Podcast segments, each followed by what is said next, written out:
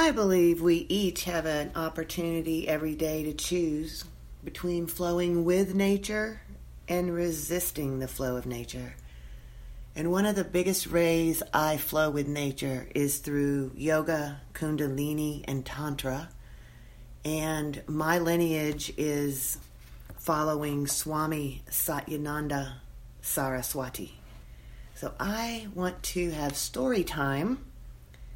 This is a reading about Kundalini and Tantra and Yoga by Swami Satyananda Saraswati, my great teacher who passed away in 2009 or took Maha Samadhi in 2009. This writing by Swami Satyananda Saraswati is called Introduction to Kundalini and Tantra. I've been traveling the world for the last three decades in order to pass on the message of yoga, and I find that yoga has influenced the course of human thinking tremendously. Initially, of course, there was some doubt about it, as many people thought that yoga was a type of religion, witchcraft, or mysticism. This particularly happened because man believed matter was the ultimate point in the evolution of nature. The materialistic world did not understand yoga for some time, but as scientists dived deep into the mysteries of matter, they came to understand and realize that matter was not the ultimate in the evolution of nature. If that is so for one form of matter, it applies to every form of matter. This external experience, the perception you have through your senses, is a product of matter. Even your thoughts, feelings, emotions, and cognitions are products of matter. Therefore, they cannot be absolute and final. This means there must be another realm of experience, and if there is another realm of experience, it must be possible to transcend the present limitations of the mind. The mind is also matter. it is definitely not spirit. Therefore, the mind can also be transformed and made to evolve. Many people have begun to realize and experience this fact in the last few decades. In my opinion, this marks the end of one era and the beginning of another. For those who have some knowledge of science and the nature of matter, it is not difficult to understand exactly what inner experience is. An inner experience is the manifestation of a deeper level of oneself. Dream, of course, is an experience. Your dreams may be schizophrenic, but that is an expression of your own self. Thought is also a concept or expression of your own self. A piece of music is an expression of yourself, whether you compose it or just admire it. A painting or sculpture is a concept of yourself, whether you create it or just admire it. That means the external world is a manifestation of your inner experience, and you can improve this experience to any extent. You can also bring about deterioration of this experience. When everything is hopeless outside, that is your experience of yourself. And if everything is beautiful outside, that is also your experience of yourself. In the last few decades, yoga has helped millions of people to improve their self concept. Yoga realizes that man is not only the mind, but the body as well. Therefore, one does not experience happiness only through the mind. The body is also real and it is a part of one's personality. Just improving the condition of the body, however, will not necessarily enable the mind to experience happiness either. This is because man is not only the body and mind, but emotion and desire as well. He is something beyond the mind or psyche. Therefore, yoga has been designed in such a way that it can complete the process of evolution of the personality in every possible direction. That is why yoga has so many branches Hatha Yoga, Karma Yoga, Bhakti Yoga, Raja Yoga, Jnana Yoga, Kundalini Yoga, and so on. A combined integrated practice of yoga in one's life will definitely ensure a better quality of experience within you and without. Every seeker and practitioner on the path of yoga must remember that the various paths of yoga are no are to improve the quality of head, heart, and hands. However, yoga does not end with the development of the personality. One level of the personality is dependent on this mind, this body, and these emotions. But there is another deeper part of the personality which you have to develop with another kind of mind and emotion. This requires a special process, and that process is known as Kundalini Yoga. Objective experience is not the ultimate. Kundalini Yoga is part of the Tantric tradition Although you may have already been introduced to yoga, it is also necessary for you to know something about Tantra. Since ancient times, the wise have realized that the mind can be expanded and that experiences do not necessarily depend on an object. This means that if somebody is playing music, I can hear it, and if somebody has painted a picture, I can see it. But I can also see if there is no picture, and I can hear if there is no music. This is also a quality of the personality which has been ignored in the last 150 to 200 years. Tantra says that the range of mental experience can be broadened. With the help of the senses, your mind can have an experience based on an object. There can be an experience within the framework of time, space, and object. But there can also be experience beyond the framework of time, space, and object. The second form of experience can happen when the present mind expands itself beyond its given definitions and borders, and when this experience occurs, energy is released from yourself. For hundreds of years, people have been talking about an experience called nirvana, moksha, emancipation, self realization, salvation, or liberation without understanding it properly.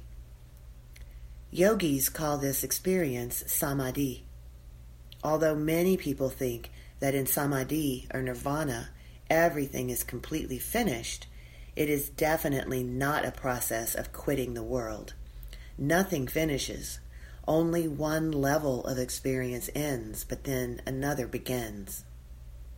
Since the dawn of creation, the tantrics and yogis have realized that in this physical body there is a potential force it is not psychological, physiological, or transcendental. It is a dynamic potential force in the material body, and it is called Kundalini. This Kundalini is the greatest discovery of Tantra and Yoga. Scientists have begun to look into this, and a summary of some of the latest scientific experiments is included in this book. We can see from this research that science is not actually going to discover anything new in this field. It is only rediscovering and substantiating what yogis discovered many, many centuries ago. A universal event. The seat of Kundalini is a small gland at the base of the spinal cord. With the evolution of the natural forces in man, this gland has now come to a point where man can explode it.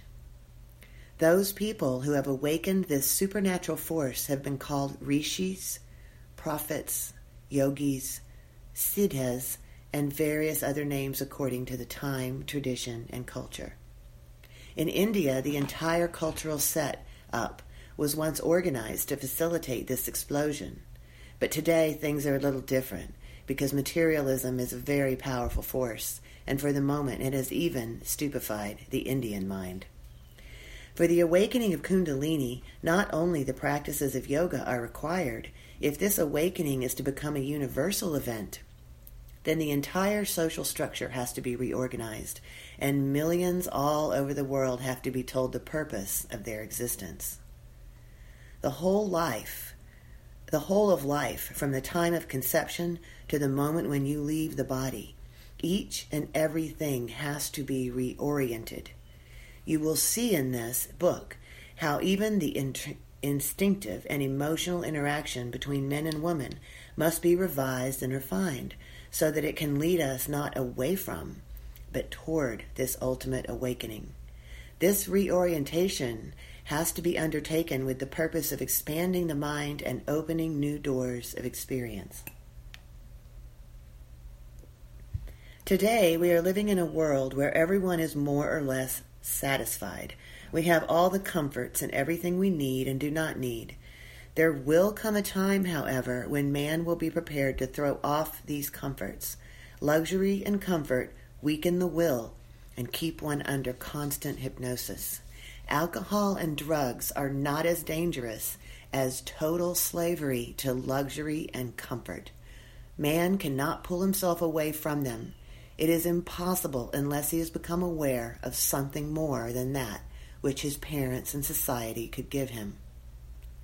Formerly, there were only a few seekers, but now millions and millions of people in the world are striving for a higher experience. This higher experience is known as knowledge. When, through yoga and tantra, the awakening of Kundalini takes place, a process of metamorphosis occurs in the realm of nature and in the realm of spirit. The elements of both the physical and the mental body also change.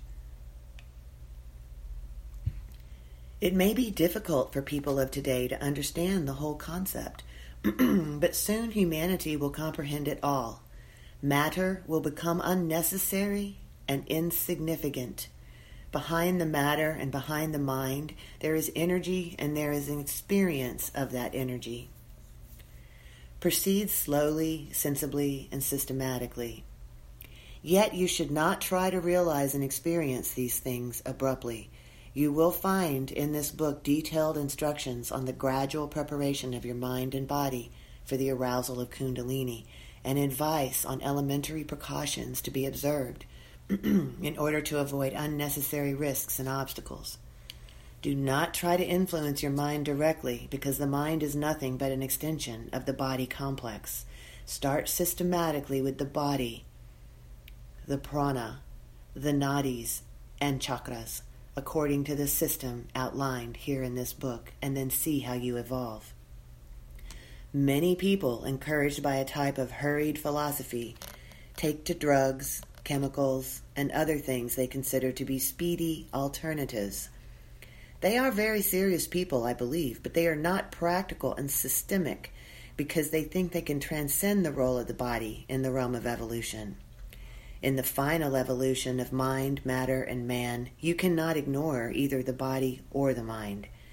You cannot even ignore the nose, the stomach, or the digestive system.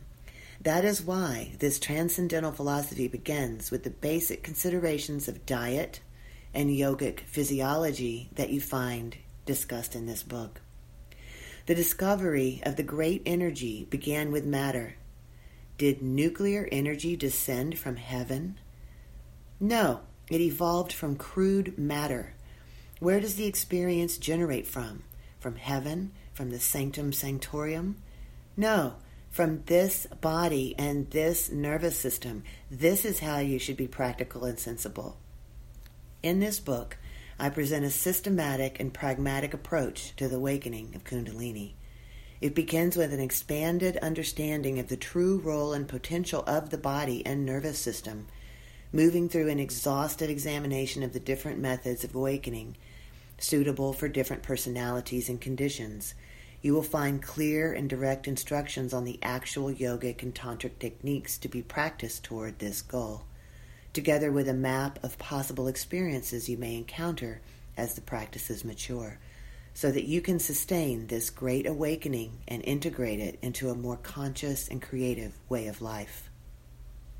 In this book is a systematic schedule of practice with the context of a philosophy that is both pragmatic and transcendental to prepare you in every way for this great adventure in consciousness.